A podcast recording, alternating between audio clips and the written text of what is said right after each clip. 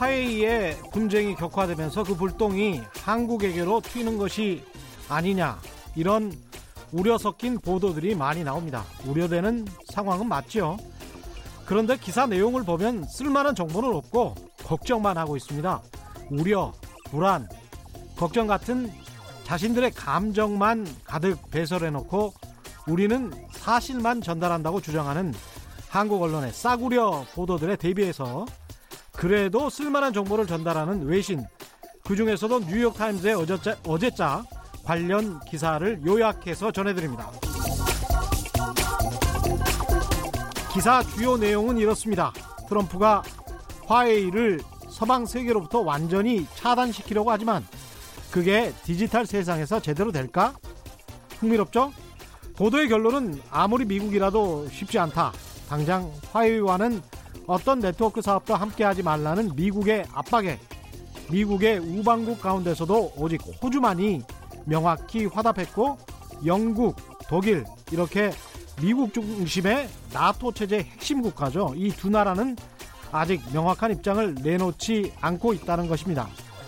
이렇게 유럽의 미 우방국들이 하나라도 이탈하게 되면 디지털 세상에서 화웨이의 네트워크 장비를 완전히 차단해서 혹시나 모를 미국 국가 안보의 유출에 대응한다는 미국의 논리가 궁색해지게 된다는 것이죠. 그러니까 미국이 서방 우방국들 모두를 다 동참하게 해야 하는데 그러기에는 영국, 독일, 이탈리아 등의 국가 이익에 걸린 게 너무 많다.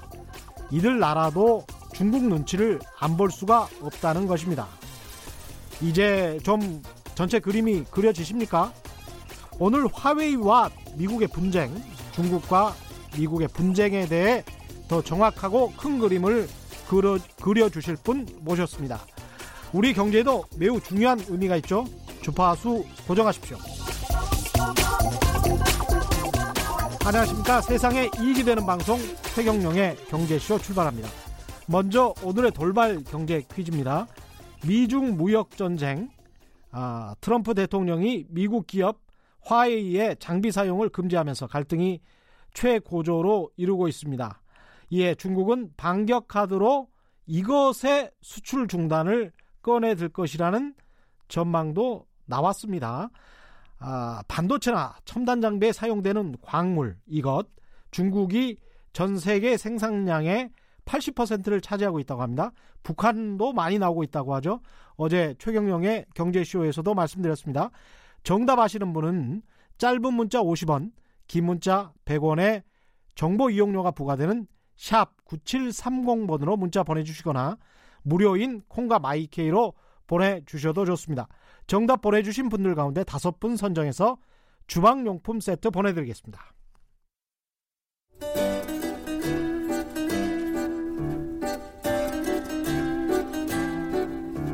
얽히고 설킨 국제 경제는 이분이 제일 잘합니다.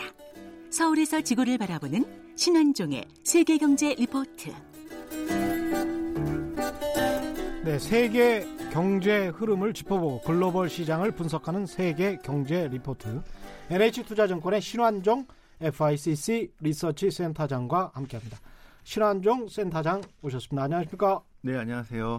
예, 그 제가 모두의 오프닝에 이야기했습니다만은 미국과 화웨이, 미국 중국의 무역 분쟁이 심상치가 않은데 냉전 시대 이런 말은 뭐 또 미국 언론에서 지금 나오고 있습니다. IT 냉전 시대라고 해가지고 음. 폼페이오도 미국 국무부 장관도 비슷한 이야기를 했고요. 음. 서방의 가치를 따르느냐 아니면 중국 공산주의 가치를 따르느냐 선택을 해야 되는 시기다라는 아주 냉정한 냉전적 용어까지 사용하면서 이런 이야기를 했는데 음. 과연 이대로 진행이 되는 건지 참 궁금합니다. 우선 화웨이 사태부터 좀 대략적으로 짚어주시죠. 네. 예. 일단 그 5월 10일에 그 저기 워싱턴에서 협상이 있었고 그 뒤로 이제 아직 그 다음 후속 협정 협상도 날짜를 잡지 못하는 상황에서 예. 5월 16일에 화웨이하고 6개 계열, 계열사 거래 음. 제한을 이제 미국 상무부가 발표를 했죠. 예. 그래서 이제 그 미국뿐 아니라 어 영국, 뭐 대만, 일본 음. 우리한테도 예. 그 화웨이와하고 이제 거래를 하지 말라는 압박을 지금 미국 정부가 하고 있고요. 그렇죠. 어, 우리는 우리 뭐 삼성전자나 우리 하이닉스 등등은 이 상당히 중요한 거래처이기 때문에 음. 지금 우린 대처하지 않겠다 이렇게 얘기 나왔고요. 음. 그 영국 또 대만의 일부 또 일, 일본 등등에서는 음. 거래를 끊겠다 이렇게 예. 나오면서 화웨이의 그 부품 공급 공급을 그 음. 중심으로 해서 음. 지금 전 세계적인 미중 IT 전쟁이라고 해야 되나요? 네. 무역 전쟁에서 이제 기술 패권 전쟁으로 아주 극명하게 드러난 상황이라고 음. 지금 볼 수가 있을 것 같습니다. 아마 음. 미국은 지금 무역 그 협상 그 저기 트위터에서 이제 저 트럼프가 어 이제 추가 관세 부과 얘기를 한 다음에 화웨이를 완전히 두들기면서 지금 예. 어, 어떤 경제 생태계에서 어떤 그 IT 생태계에서 지금 거의 쫓아낼 듯한 이런 몰아붙이는 분위기고요. 예. 중국은 그래서 아 이제 장기전을 준비하는 음. 대장정 얘기를 하고 있고요. 그래서 이거 지금 일시적인 문제로 보기 어려운 예. 자 이런 구도로 지금 가고 있다고 볼 수 있겠습니다. 근데 일단 미국 그 입장에서부터 이야기를 해보자면 미국 입장에서는 화웨이가 들어와 가지고 네트워크 장비를 을 팔아서 그 네트워크 장비를 통해서 어떤 정보 미국의 국가 정보를 취득해서 그걸 중국 정부가 좀 들여다보자라고 하면 화웨이가 그걸 안 보여주겠느냐 그러니까 우리로서는 이거는 화웨이를 막을 수밖에 없다 뭐 이런 건데 음. 이런 말 속에 보면은 사실은 어떤 진행된 사실이랄지 팩트는 없고 앞으로 이러 이렇게 될 음. 것 같다라는 우려와 걱정이란 말이죠. 네. 이런 거를 가지고 어떤 특정한 기업을 너희들 팔지 마 우리한테 그리고 다른 나라에도 팔지 말고 너희들도 사지 마 이렇게 압박할 수 있습니까 이게? 어 저는 충분히 그렇게 할 수 있다고 생각합니다. 아, 그래요? 왜냐하면 어, 그 실은 미국이 그 전 세계를 그런 식으로 이제 도청도 하고 뭐 여러 가지를 했는데 어 이거 충분히 가능하다. 지들을 하면서 어, 그렇죠. 패권 예. 패권 국가니까. 예, 지들을 그 하면서 양보하기 싫다는 거죠. 음, 그래서 이게 지금 미중 무역 분쟁 계속 그 작년부터 됐던 얘기들이 예, 미국이 중국한테 원하는 게 도대체 뭐냐. 어, 그동안 뭐 잘못한 거 있으니까 앞으로 똑바로 하자라는 경고에 그칠 거냐. 음, 공정하게 하자. 음, 그런데 공정하게 지금의 룰대로 가면 중국이 상당히 유리하기 때문에 예, 이 정도가 끝낼 문제가 아니라 음. 그 여러 가지 패권과 전략과 뭐 외교 안보 전 이게 총체적인 문제라는 것들인데요. 그렇죠. 결국은 네트워크 장비 문제가 아니고 그렇죠. 무역 분쟁과 국가 간 이익에 관련된 건 아닙니까? 그렇, 죠 그래서 그렇죠. 이걸 자꾸 무역 분쟁으로만 보지 보면 안 된다는 예. 시각들이 지금 우세한 건데요. 음, 그렇게 된다면은 이, 그 이대로 가면은 10년, 20년 뒤에 화웨이가 뭐 전부 다 장비를 가져가게 되면서 예,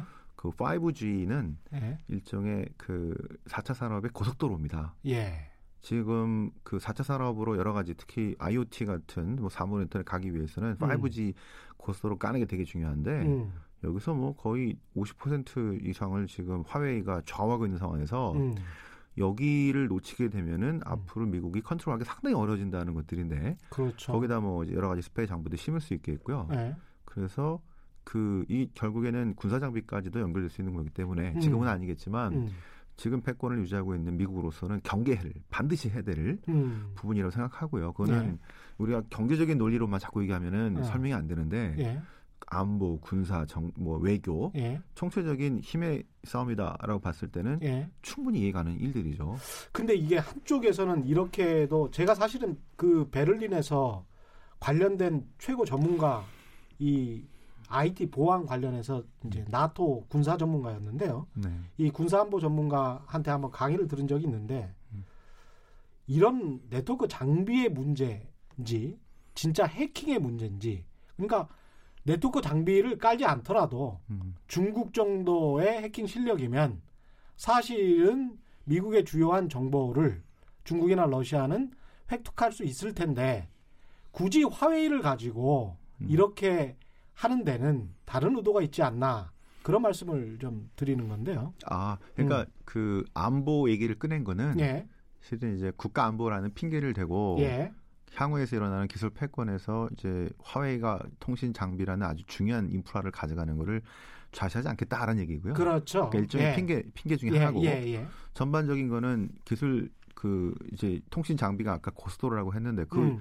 여러 가지 인프라 중에서 미국이 갖고 있는 게 있고 중국이 점점 치고 들어오는 게 있는데 여기 음. 양보할 수 없다. 네.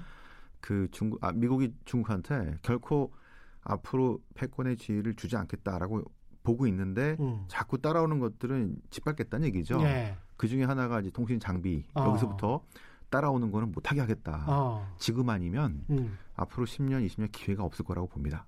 아. 미국 입장에서는 그래서 그런 그런 위치군요. 예, 액션을 예. 만약에 한다면 지금 해야 되고 만약 에 이게 그 시간이 한 10년, 20년 이대로 그대로. 갔다가 그 나중에 붙으면은 그때는 진짜 군사적인 갈등까지 나올 수 있기 때문에 음. 지금으로서 미국인 지금 아니면은 기회가 없다 이렇게 판단하고 지금 끊어줘야. 된다. 네. 예. 중국 입장은 어떻습니까? 이 화웨이도 그렇고 야 할 테면 해봐라. 우리 사실은 뭐 할 수 있어. 독자적으로도 뭐 이런 생각이고 그리고 우리랑 장사를 하지 않고 서방 국가들 몇 나라는 뭐 견디지 못할 걸 이런 생각도 좀 가지고 있는 것 같고요. 근데 뭐 지금 고스트로가 다 깔린 건 아니고요. 예. 화웨이가 뭐 높은 시장 점유율을 갖고 있다 하더라도 음, 이제 시작이기 때문에 음, 화웨이는 아직 약한 쪽이고요. 화웨이가 그 일단 중국 시장을 거의 점유하고 있기 때문에 예. 버틸 수 있고 앞으로 시장 그에서도 가- 유망할 수 있겠죠. 왜냐하면 예. 이제 규모의 경제가 있기 때문에 어떤 그렇죠. 나라도 할 수 없는 저기를 할 수 있습니다. 그렇죠. 저희가 중국을 두려워하는 게 중국 시장에서 이제 1, 2위 등은 전 세계 1위이지 않습니까? 그렇죠. 예. 자 그런데 그러면서 이제 전 세계 시장을 완전히 점유하게 되는 거를 원하지 않는 것들인데 음. 그 일단 중국은 장기전을 준비하는 것 같고요. 음, 자체 생산하는 반도체, 자체 생산하는 이제 그 칩셋 또는 뭐 구글의 안드로이드를 이제 그 자체 개발한 OS 홍멍 뭐 이런 음. 거를 샤오미도 자체 OS를 쓴 적이 있다고 합니다. 예. 뭐 등등을 통해서 대체하려고 한다라고 하는데 음, 쉽게 잘 될지는 아마 잘 안 될 것 같다 생각이 듭니다. 음, 특히 반도체는 지난번에 그 저기 뭐죠 푸젠 진화죠. 예. 그때 디램 뭐 양산하려고 했다가 미국이 못하게 해가지고 멈췄지 않습니까? 예. 디램 반도체 양산 못했습니다. 그러니까 삼성하고 하이닉스한테 압박을 하는 거죠. 음, 아마 삼성과 하이닉스 반도체는 반드시 필요할 겁니다. 지금 음. 마이크론하고 끊게 된다면 예. 미국과는 실제로 뭐 마이크론의 매출에서 한 뭐 2, 3%, 퀄컴에서도 한뭐5% 미만 예. 전체 퀄컴의 매출에서 네. 이 중국과의 거래가 예. 그다음에 인텔도 1% 미만 이거기 때문에 예. 얼마든 끊을 수 있는데요. 음, 그러니까 그런데 여기서 중요한 게 그리고 자체를 하려고 할 텐데 음, 성능이 떨어질 겁니다. 음, 그다음에 자체에서 만든다 그래도 음, 그 확인이 필요합니다. 예. 등등이 그래서 그 이번에 영국의 ARM이 예. 반도체 설계 업체가 그렇죠. 안 하겠다 거래 안 하겠다라고 예. 한 그게 상당히 파워풀했는데요. 음, 왜냐하면 자체에서 스스로 그 필요한 칩에 들어가는 어떤 것들을 다 설계를 다 해야 되는 상황인데 예. 예를 들어서 1에서 100가지 중에서 50개는 공유한다 쳐도 50개는 음. 각각의 거를 ARM에서 받았는데 음, 다 만들어야 되고 음, 만든다고 해도 잘 만들었다는 보장이 없잖아요. 그러면 음, 확인도 해야 되고 음, 또 만들었는데 ARM 거라고 좀 비슷하거나 그랬을 때는 음. 소송 가능성도 있습니다. 그러네요. 그러니까 어. 상당히 부담스러운 게 지금 화웨이 상황이고요. 그러니까 중국 화웨이 입장에서는 독자적으로 방어할 수 있는 능력은 그렇게 크지는 않은 것 같다. 그러나 중국 정부 입장에서는 음. 미국의 이런 압박에 대해서 되레 공격적으로 나올 수 있는 카드는 다른 것도 있지 않을까요? 어, 아마 그 지금은 음. 미국도 중국도 경기가 나쁘지 않기 때문에 음. 그래서 금융시장도 뭐 주- 조금 떨어지고 말았죠. 예. 그래서 지금 부담스러운 거는 음. 어떤 상황에서 둘이 어느 정도 단기적으로라도 좀 타협을 볼 거냐 예. 상황이 나빠져야 될 겁니다. 경제 상황이 나빠져야 네, 지표가 나빠지거나 음. 시장이 혼란스러워지거나 근데 지금은 둘 그냥 다 뜨거운 맛을 좀 봐야 예, 된다. 소강 상태인 겁니다. 근데 아. 실제 제일 중요한 거는 미국이 이번에 중국을 어떻게 대할 거냐. 음. 자, 그래서 중국이 숙이고 오케이 어느 정도 하겠다라고 그냥 각서 쓰면 끝나냐? 음. 아니요. 계속 그 체크할 것 같습니다. 음. 제대로 했는지 안 했는지. 예. 그래서 그다음에 또 선거가 있기 때문에 예. 저희들은 선거 전에는 어떤 단기적인 타결 어느 정도 예. 그게 아마 올해 말 내년쯤 가면은 그 계속 계속 이대로 혼란스럽게 만들었다가는 트럼프가 불리하기 때문에 예. 어느 정도 좀 타협을 해서 얻어낼 거 얻어내고 음. 특히 환벨트나 이런 데들한테는 예. 그 대도 수입 이런 거 예. 살아나면서 지지를 확보하는 게 필요하는데 예. 선거 끝나면 얘기가 또 달라질 것 같습니다. 음. 더 높은 차원에서 그렇죠. 그때 그때는 이제 그, 그 지금 기술 전쟁뿐 아니라 그 이런 겁니다. 이제 예를 들어서 그 저기 구글이 자율주행차 가다가 음. 사람을 칩니다. 예. 그러면은 사람을 쳤을 때는 어떻게 한다라는 법률적인 어떤 문제 음. 또는 이제 매뉴얼도 나와야 되겠죠. 예. 한 6개월, 1년 걸릴 수도 있습니다. 음.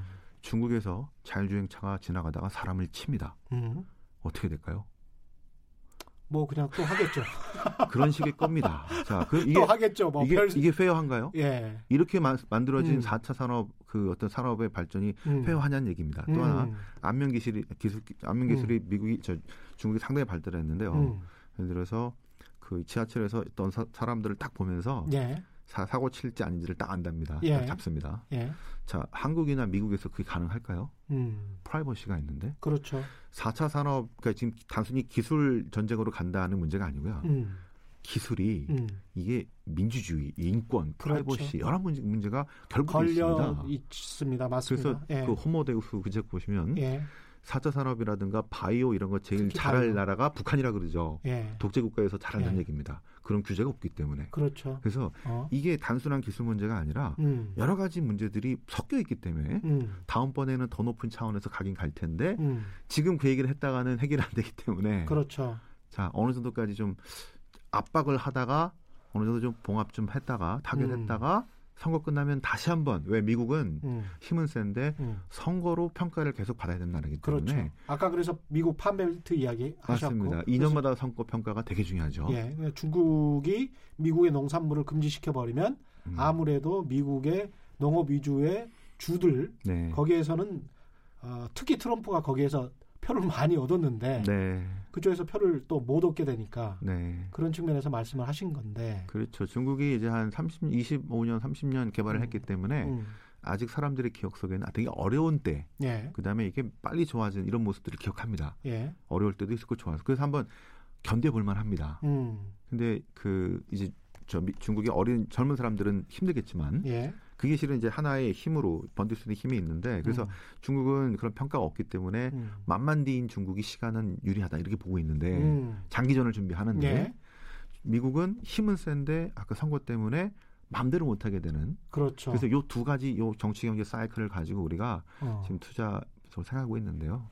과거에 생각해 보면 지적 재산권 문제도 똑같은 것 같아요. 네. 근데 맞습니다. 중국이 계속 빠져나갔잖아요. 현실적으로는. 네. 계속 지적 재산권을 음, 위반하면서 자기들 음. 멋대로 행동을 해 왔고 맞습니다. 지금도 그러고 있는 거 아닙니까? 그래서 맞습니다. 서방 국가들 우리나라도 굉장히 좀 화가 나는 상황인데 네.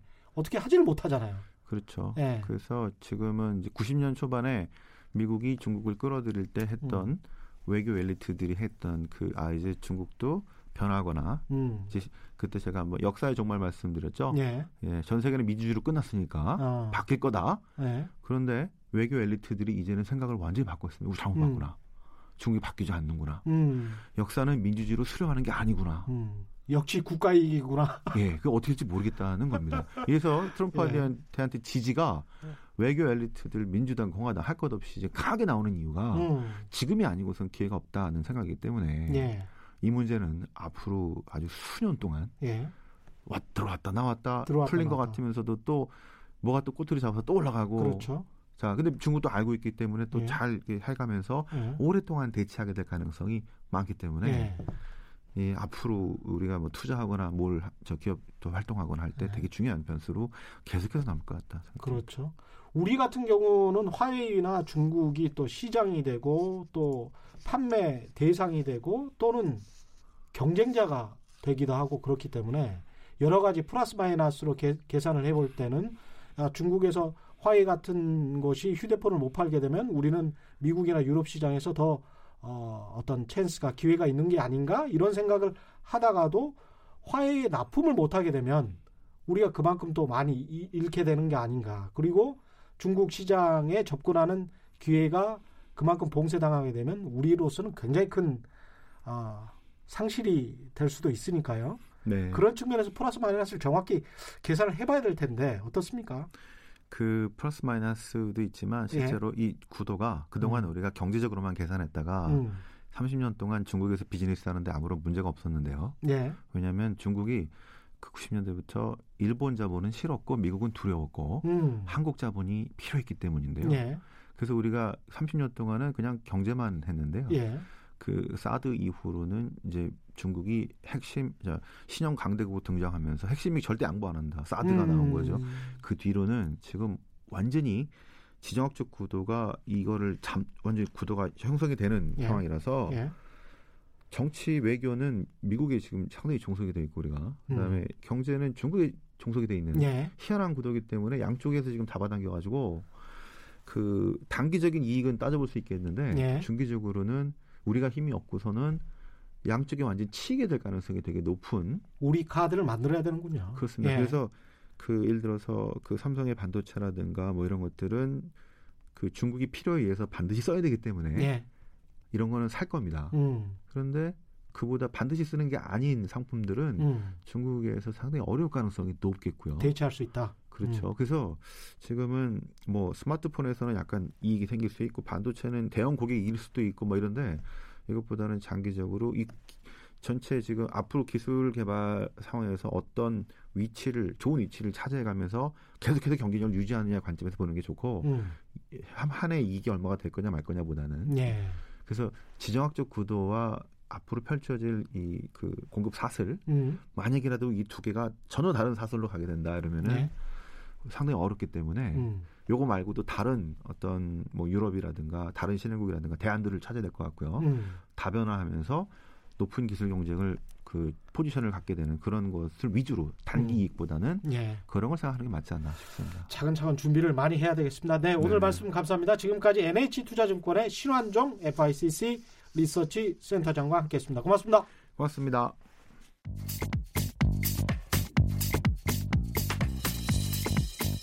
세상 어디에도 없는 중문직답 세무상담.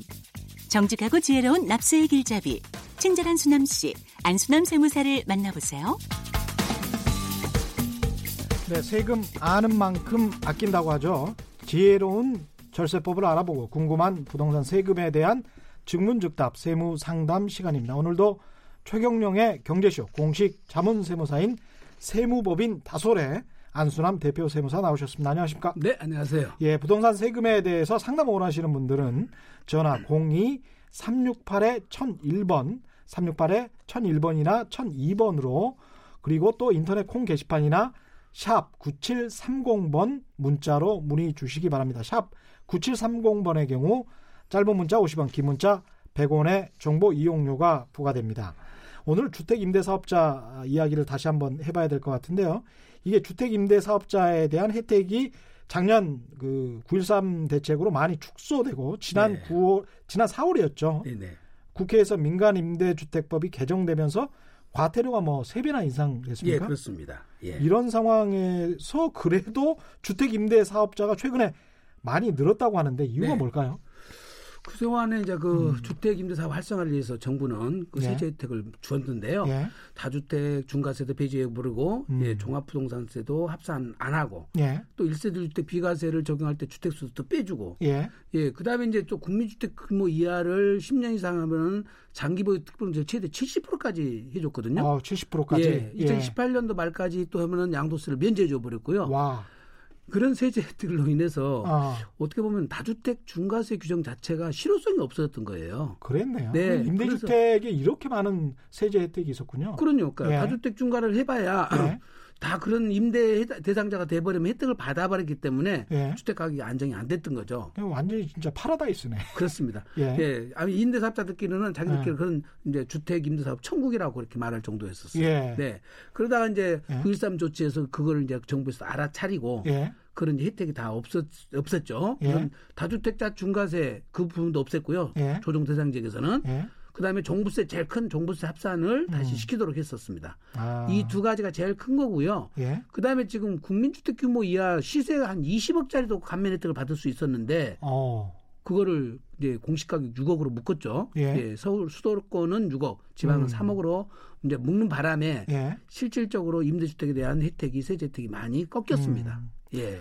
예. 궁금한 것이 지난해 9월 9.13 대책이죠. 예. 9.13 대책을 기준으로 보면 예. 9월 14일 이후에 취득한 주택에 대해서만 예. 이런 세제 혜택을 못 받도록 한다고 하는데 예. 그럼 9.13 이전에 취득한 주택은 주택입니다. 예. 9.13 이전에 취득한 주택을 9월 14일 이후에 예. 임대사업자 등록을 하면 그때는 혜택을 받을 수 있죠, 이거는. 그래 지금 시중에서 잘못 알고 있는 것이 음, 음. 9.13 조치 그 조치가 나와서 등록하는 것은 세제 혜택을 못 받는다고 알고 있어요. 예, 그런데 등록 기준이 아니라 예. 취득 기준입니다. 아, 취득 기준. 예, 9월 그렇죠. 13일 이전에 취득하신 분들은 상관이 없는 거죠. 9월 14일 이후에 등록하더라도 네. 종전 규정대로 혜택이 있는 거예요. 예. 그래서 지금 최근에 1, 2월 달, 3, 4월 달에도 어. 등록이 계속 된 겁니다. 그렇군요. 9.14 조치 이후에 취득한 것만 아. 예, 불이익이 있으니까요. 그래서 네. 임대 사업자 등록이 많이 늘었군요. 그렇습니다. 지금 전화 연결이 돼 있습니다. 네. 전화 한번 받아보겠습니다.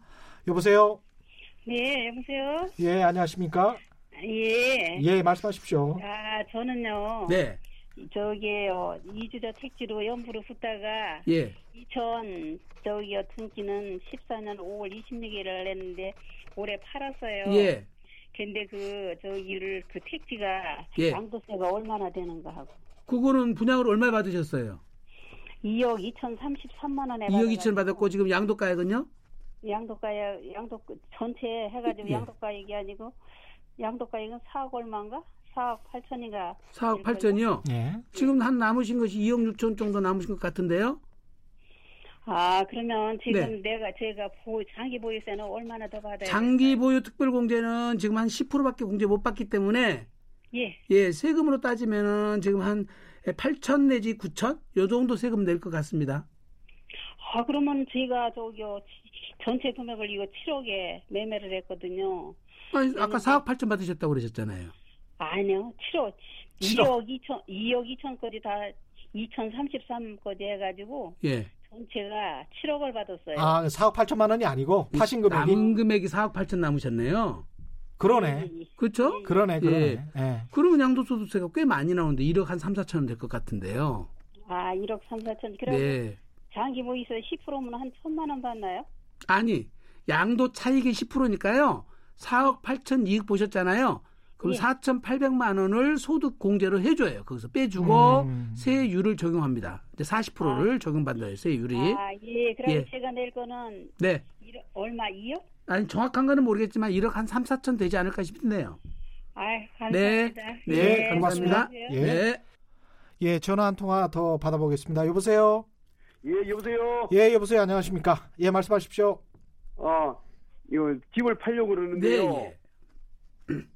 네, 말씀하십시오. 말씀하세요. 예. 예. 예, 저기 무허가 주택인데요. 이거 예. 어, 1세대 예, 1가구 1주택 그 해당되는지 그거 물어보려고요. 예, 음. 뭐가 주택 한 채만 갖고 계신가요? 예, 뭐 지금 있는 거 한 채. 아, 그 뭐가 주택도 주택으로 인정을 받습니다. 그 뭐 건물에 대한 재산세는 냈는데요. 건물에 대한 재산세가 나와 있으니까요. 네. 재산세 과세 실적 증명을 띄면 그 네. 주택 면적이 산정이 되어 있을 거예요. 예. 그러면 그 주택 정착 면적의 그 도시적인 내에서는 다섯 배, 도시적 밖 같으면 열 배까지 부수 토지도 같이 비과세 받을 수 있거든요. 예. 네, 그러니까 가능합니다 비과세가. 아, 그럼 팔아도 되고요. 그럼 네. 하나 더 물어보겠습니다. 예, 그 저기 다른 지역 울산 지역에 예. 제가 상가 건물, 단층 건물 점포 세 개 있는 걸 그린 생활 시설로 사두고 있는데 예. 거기 누가 저기 상가에 그, 근무하는 사람이 주민등록을 옮겨놓으면은 그거 주택으로 침, 아니, 침인가요? 근데 실제 그 살 수 있는 살림집이 있나요? 살림집은 없는데 거기서 한 번씩 자는 것 같더라고요. 아, 그거는 방만 만들어 놓고 숙직실로 쓰는 것은 주택이 아니니까 상관이 없고요. 네. 한번 현지를 내려가 보세요. 취사 시설이 되어 있고 주방이 있고 방이 되어 있으면 주택으로 인정될 수도 있으니까요. 음. 아, 네. 주민등록, 아, 예, 주민등록 주민등록 옮겨 놓으시면은 세무서로부터는 의심 당해 의심 받죠. 그러니까 현지 확인 대상이니까 네. 네, 한번 현장 가 보세요. 네. 감사합니다. 네. 감사합니다. 네. 예. 문자가 그 들어와 있는데요. 네. 8848번 님, 장모님 주택이 재개발 대상입니다. 감정평가 금액이 1억 8천이고, 조합원 분양가가 3억, 어, 3억 1천만 원입니다. 주택을 저희가 매매해서 입주하려고 하는데, 현재 감정가에 매매하는 게 나은가요? 나중에 조합원 분양가에 매매하는 게 나을까요? 1세대 1주택자 같으면은 네. 지금이나 나중에나 마찬가지예요. 마찬가지다. 왜냐하면 네. 나중에 이제 조합원 분양가하고 감정가하고 이제 감정가가 다 아니고 정확히도 말하면 권리가가 될 텐데요. 음. 예. 그 차이만큼은 추가 건축비로 내야 되거든요. 예. 그러니까 추가 건축비 내기 전에 사서 음. 본인이 추가 건축비를 내도 취득가액은 동일해지겠죠. 예. 그래서 예 그거는 상관은 없습니다. 언제 상관없다. 그래든 네, 예. 네, 마지막으로 문자 하나 더요. 네. 8388번님 네. 주택 1소유 오피스텔 1소유 그러니까 주택하고 오피스텔 하나씩 소유하고 있죠. 예. 그 다음에 이제 오피스텔은 어, 단기 주택 임대 사업자 등록을 했고 예. 주택 매도 후에 오피스텔 매도 시에 아, 1주택 비과세 적용 가능한가 이거 예. 물어봤습니다. 요거는 요건을 잘 따지시고 하셔야 됩니다. 예. 첫째 주택은 반드시 본인이 2년 이상 거주를 했어야 돼요. 예. 그다음에 오피스텔은 구청하고 세무서 양쪽 다 등록을 했어야 됩니다. 음. 그리고 임대 의무 기간은 5년이거든요. 예. 그리고 나면 주택은 비과세를 받았는데 예. 나중에 오피스텔 팔 때는 예. 주택하고 같이 보유한 기간에 발생한 양도 차익. 어. 2주택 그러니까 이 상태에서는 예. 비과세를 못 받고 예. 주택을 팔고 난 다음에 발생한 양도 차익. 음. 요것만 비과세를 받을 수가 있어요. 아, 예. 그렇군요. 그 전체는 안 된다. 이렇게 이해를 하시면 되겠습니다. 예. 네. 그 좀 정리를 좀 해보죠. 이제 예. 임대 사업자에 관해서는 지금 강화된 규제들이 어떤 게 있나요? 지금 지난번에 말씀한 것처럼 9.13 조치에서는 예. 다주택 중과세 배제하고요. 예. 그다음에 그것이 혜택이 없어졌고 예. 종부세도 혜- 없어졌고 예. 그다음에 국민주택 규모 이하에 대해서 장특공제 70%까지 해주던 규정 음, 음. 그것도 국민주택 규모 이하였던 것이 이제 가액 기준이 들어가서 음. 예 수도권은 6억, 지방은 예. 3억 이하만 가능하다는 거 하고요. 예. 가장 달라진 것이 2019년 2월 12일부터는 예. 그게 임대사업자 등록을 하고 거주주택을 팔때 예. 거주주택은 평생 한 번밖에 비과세를 못 받아요. 아. 이건 엄청나게 불리기 크니까 임대사업자 등록을 할 것인지 말 것인지 신중히 고민을 해보셔야 됩니다. 아주 그다음에. 네, 예. 아까 또 말씀하신 것처럼 예. 과태료가 예. 천만 원에서 삼천만 원 올라갔으니까요. 음. 의무 기간을 안 지키다든지 음. 예, 1년 상한율을 안 지키면 음. 과태료가 3천만 원이나 되기 때문에 예. 의무 기간 잘 지킬 사람만 하셔야 됩니다. 예, 임대주택 사업자로 등록하려면 네. 전문가하고 미리 예. 좀 반드시 상담 받고 하는 게 낫겠습니다. 그렇습니다. 상담 꼭 네. 받으시고 판단하셔야 됩니다. 예, 네. 오늘 말씀 감사합니다. 지금까지 세무법인 다솔의 안수남 대표 세무사와 함께했습니다. 고맙습니다. 감사합니다. 네, 오늘의 돌발 경제 퀴즈 한 번 더 내드리겠습니다. 미중 무역 전쟁이 최고조에 이르고 있습니다. 트럼프 대통령이 미국 기업의 화웨이 장비 사용을 금지했습니다. 이에 중국은 반격의 카드로 이것, 이 광물의 수출 중단을 꺼내들 것이란 예측이 나오고 있습니다. 반도체나 첨단 장비에 사용되는 광물, 중국이 전 세계 생산량의 80%를 차지하고 있고 북한에도 매장이 많이 돼 있다고 알려져 있습니다. 이 광물의 이름 정답을 아시는 분은 짧은 문자 50원, 긴 문자 100원에 정보 이용료가 부과되는 샵 9730번으로 문자 보내주시거나 무료인 콩과 마이케이로 보내주셔도 좋습니다. 정답 보내주신 분들 가운데 다섯 분 선정해서 주방용품 세트 보내드리겠습니다.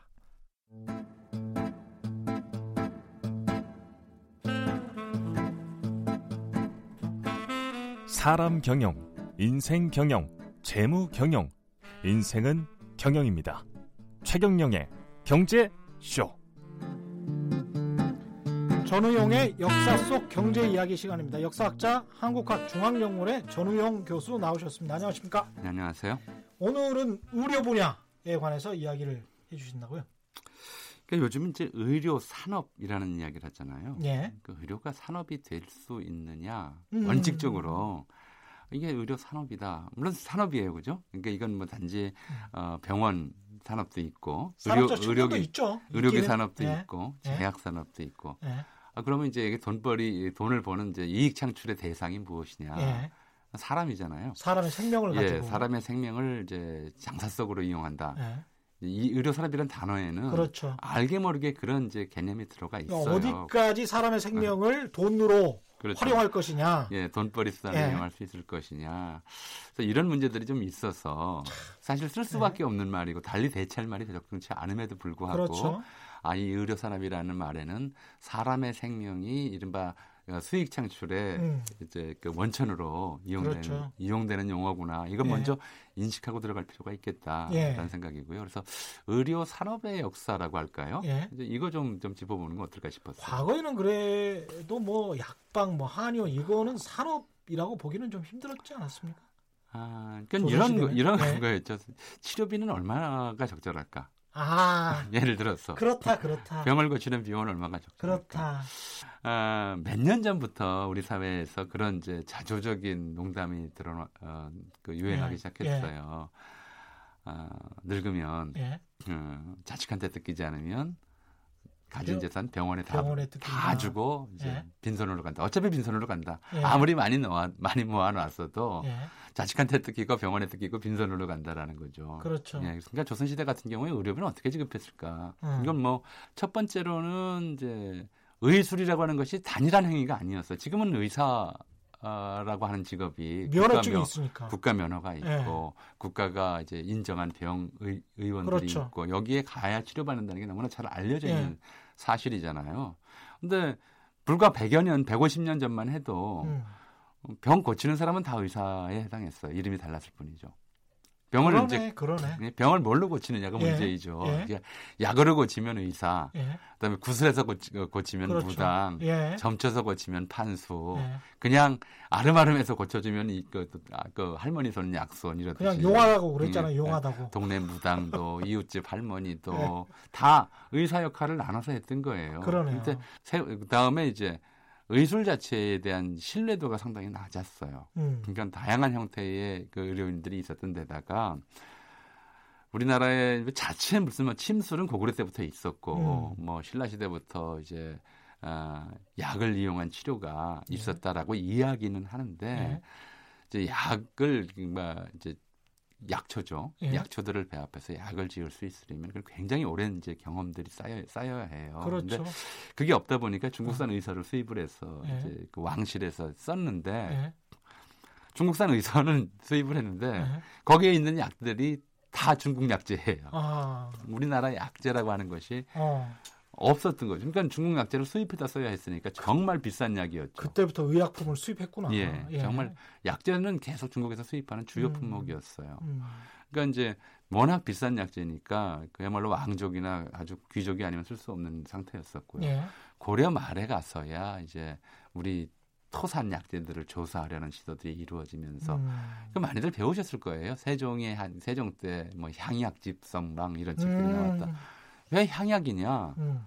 예, 우리 땅에서 나는 약을 이제 조사하기 시작한 거예요. 아. 그- 그걸로 약을 짓는 방법들을 찾기 시작한 예. 거여서 동의보감이 유네스코 세계유산에 올라가 있는 이유도 예. 이게 중국 의사와는 달리 한국 땅에서 나는 약재들을 총망라해서 의사를 지었기 때문에 그러니까 우리나라 고유한. 그렇죠. 그 이전까지는 음. 이제 약을 지으려고 해도 몇 개의 품목은 어쩔 수 없이 중국 약재를 써야 했는데 예. 이제 동의보감 단계에 와서는 이제 중국 약재에 의존하지 않고도 예. 국내 양령시 이 국내에서 약재만 가지고 약을 지을 수 있게 되었다. 그러니까 얼마 안 된 거죠. 근데 그 약을 쓰면 병이 낫느냐, 다 아, 낫느냐. 아무도 모르죠. 그러니까- 그거는 사실은 과학적으로 예. 검증이 안 되니까. 뭐 이제 경험방이랑 낫기도 예. 하고 안 낫기도 해요. 어, 예. 의사에 따라서는 똑같은 처방을 했는데도 나 고쳐주는 사람이 있는가 하면 예.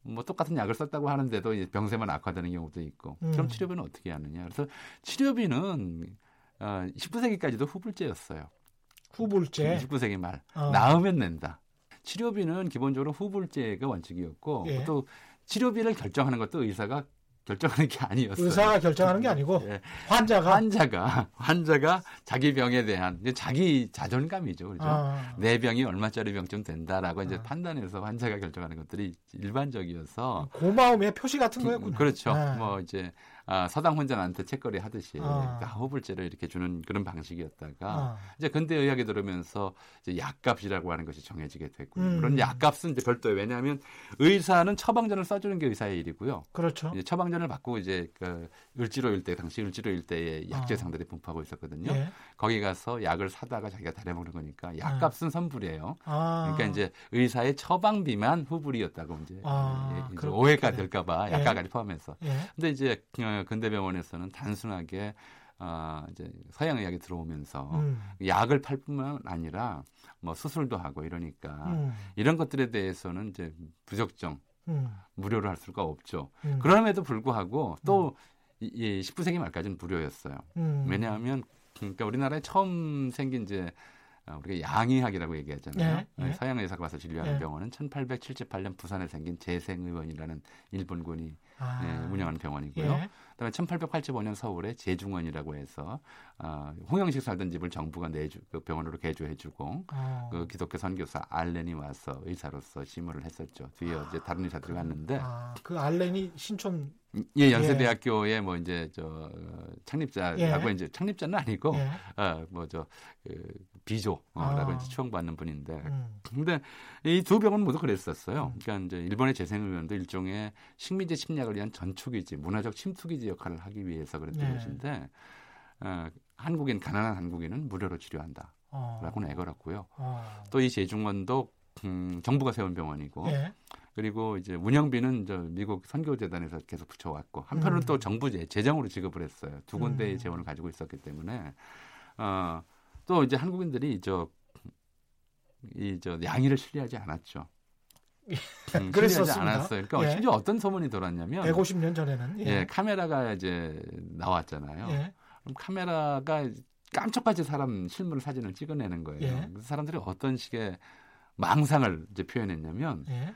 이 서양 병원에 가면 어린아이들 눈을 뽑아서 그걸로 카메라를 만든다 이런 식의 얘기까지 돌아 별별 이제 헛소문이 돌아서 좀 꺼리하는 부분들이 있었죠. 예. 그러다 보니까 무료 진료를 원칙으로 내세웠어요. 음. 그래서 무료로 진료한다라고 하는 것이 원칙이었고요. 음. 또 러일 전쟁 이후에 일본이 저 군의관들 어, 음. 전쟁에 참여했던 군의관들 제대시켜서 제대시키고 전쟁 때 썼던 약들 쓰다 남은 약들을 이제 그 모아서 예. 각 지방에다 자해 의원이라고 하는 아. 그런 병원을 세워 지방 병원들을 예. 그러면서 이제 일본군의 시해를 음. 베풀기 위해서 또 역시 무료 진료, 진료를 해요. 예. 그러면서 이제 여기서 저- 진료를 받기 위해서는 예.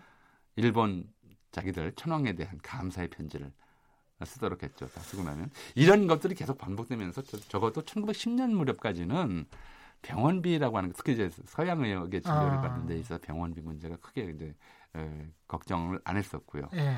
또 어, 뭐 한의사들의 경우에도 예. 진료비가 그렇게 부담할 수, 알수 없을 정도로 비싸지는 않았었어요. 그랬다가 이제 이른바 저 1910년대 들어와서 아. 조선총독부 의원 뒤이어서 이게 경성의학전문학교 의원 아. 나중에는 경성제대 부속 의학교 의원 예. 경성제대 부속병원 네. 또 이제 어, 서양병원도 뭐 세브란스 병원이라든가 네. 이런 식의 어, 대규모 투자 음. 고급 병실 음. 또 이제 병실 내 항상 온도 관리를 위한 이제 다양한 뭐 저 보일러 시설이라든가 선풍기라든가 이런 것들을 음. 설치해야 되는 이런 상황들이 되면서 음. 진료비가 천정부지로 뛰었죠. 이제 많은 이제 저도 이제 옛날 의사들 많이 인터뷰를 해봤는데 예. 그냥 그분들 말씀이 그래요. 이제 주변 말씀이 그냥 갈피로 돈을 쓸어 담았다. 쓸어 담았다. 그 당시에는 이제 이야. 1930년대, 50년대, 60년대까지는 그러다가 70년대 이제 예, 이른바 대기업 사업장, 예. 그다음에 교사, 공무원, 군인들을 대상으로 의료, 의료보험이 시작되었다가 그랬죠. 1987년 6월 민주화 운동 예. 이후에 예. 이른바 전국민 의료보험이 시행됨으로써 병원 문턱이 확연히 낮- 낮아졌고 그랬죠. 그래서 이제 의료비가 어, 감당할 수 있을 만한 수준, 국가가 부담하니까 그랬죠. 수준이 되고 그러면서 이제 비로소 병원 문턱을 자유롭게 밟을 수 있게 된 거죠. 근데 예.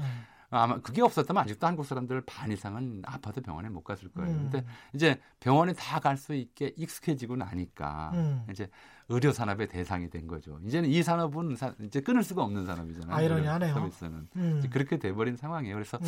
어, 의료 산업이라고 하는 문제를 우리가 안 쓸 수는 없는데 음. 이런 단어를 안쓸 수도 없고 이와 관련한 뭐 제약, 바이오, 테크놀로지 음, 또 음. 이제 이런 것들을 어, 이제 기- 어, 새로 키우지 않을 수는 없는데 음. 그러면서도 이제 이 의료 산업이라는 말이 갖고 있는 또는 이 말에 들어가 있는 다분히 비인도적인 성격, 의미 그렇죠. 이런 것들 항상 잊지 말고 기억해야 될 것 같아요. 이게 어. 어. 느 선까지 생명이 어, 돈벌이 수단으로 될 수 있는가, 그렇죠. 어느 선을 지, 지켜야 하는가 그렇죠. 계속 생각할 수 있- 생각해야 되는 그런 문제가 아닐까 싶습니다. 예, 오늘 말씀 감사합니다. 역사학자 한국학중앙연구원의 전우영 교수와 함께했습니다. 고맙습니다. 네, 감사합니다. 예. 오늘의 돌발 경제 퀴즈 정답은 히토류였고요. 오늘도 많은 분들이 문자 보내주셨습니다. 당첨자는 인터넷 홈페이지에서 확인하실 수 있고 또 제작진이 직접 연락드리겠습니다. 저는 KBS 최경령 기자였고요. 내일 4시 10분에 다시 찾아뵙겠습니다. 지금까지 세상에 이익이 되는 방송 최경령의 경제쇼였습니다. 고맙습니다.